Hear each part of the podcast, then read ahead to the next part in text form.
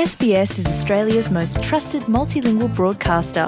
Our listeners are loyal, highly engaged, and have supported countless local businesses. We offer advertising packages for businesses of all sizes. Our experienced sales team will guide you through the process of owning a great campaign. Bring your own ad or have our production team make you something in one of our 68 languages.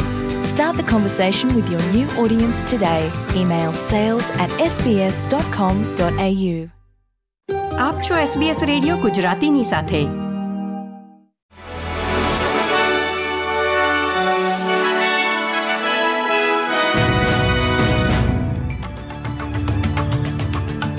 નમસ્કાર. નવમી August બે હજાર ત્રેવીસના મુખ્ય સમાચાર આપ સાંભળી રહ્યા છો વત્સલ પટેલ પાસેથી એસબીએસ ગુજરાતી પર. કોમનવેલ્થ બેન્કે દસ પોઈન્ટ બે બિલિયન ડોલરનો રેકોર્ડ નફો નોંધાવ્યો છે. જે ગયા નાણાકીય વર્ષ કરતાં પાંચ ટકા જેટલો વધારે છે. સનકોર્પ ગ્રુપે પણ સમગ્ર વર્ષના રોકડ નફામાં અડસઠ પોઈન્ટ છ ટકા જેટલો વધારો નોંધાવ્યો છે. ક્વિન્સલેન્ડ ફાઇનાન્શિયલ કંપનીએ જાહેરાત કરી છે કે તેણે ત્રીસ જૂન સુધીના બાર મહિના માટે ટેક્સ પછી એક પોઈન્ટ પંદર બિલિયન ડોલરનો ચોખ્ખો નફો કર્યો છે, જે એક પોઈન્ટ સત્તર બિલિયન ડોલરની અપેક્ષા કરતાં થોડો ઓછો છે. એક આંકડા પ્રમાણે જો જુલાઈ બે હજાર બાવીસમાં એટલે કે બાર મહિના અગાઉ નેશનલ રેન્ટ ફ્રીઝનો નિયમ અમલમાં આવ્યો હોત તો ભાડુઆતો સામૂહિક રીતે ત્રણ બિલિયન ડોલરની બચત કરી શક્યા હોત. ગ્રીન્સ પક્ષ દ્વારા શરૂ કરવામાં આવેલી પાર્લામેન્ટરી લાઇબ્રેરીના વિશ્લેષણ દર્શાવે છે કે જો કેન્દ્ર સરકાર હવે નેશનલ રેન્ટ ફ્રીઝના નિયમને અમલમાં મૂકે તો ભાડુઆતો આગામી બાર મહિનામાં ચાર પોઈન્ટ નવ અબજ ડોલરની બચત કરી શકે છે. ગ્રીન્સ પક્ષ હાલમાં હાઉસિંગ ઓસ્ટ્રેલિયા ફ્યુચર ફંડ બિલને પસાર કરવા માટે સરકાર સાથે વાટાઘાટો કરી રહ્યું છે. અને ભાડામાં થતો વધારો સ્થગિત કરવાની માંગ કરી રહ્યું છે.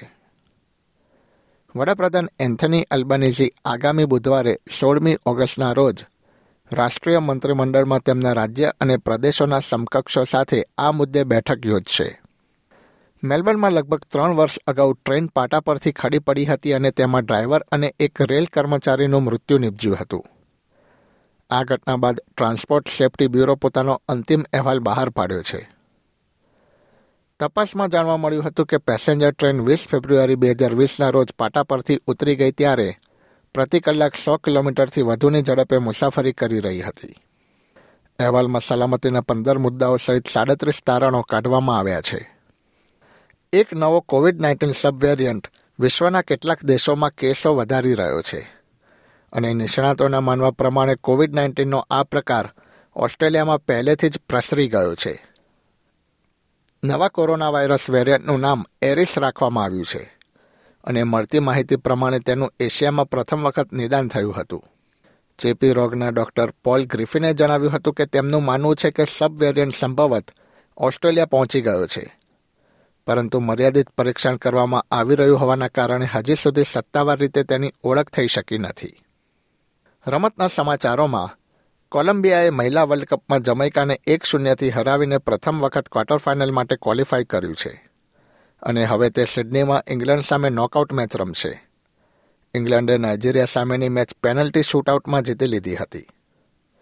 દરમિયાન ઓસ્ટ્રેલિયન ટીમ શનિવારે બારમી ઓગસ્ટના રોજ ક્વાર્ટર ફાઇનલ મેચમાં ફ્રાન્સ સામે ટકરાશે.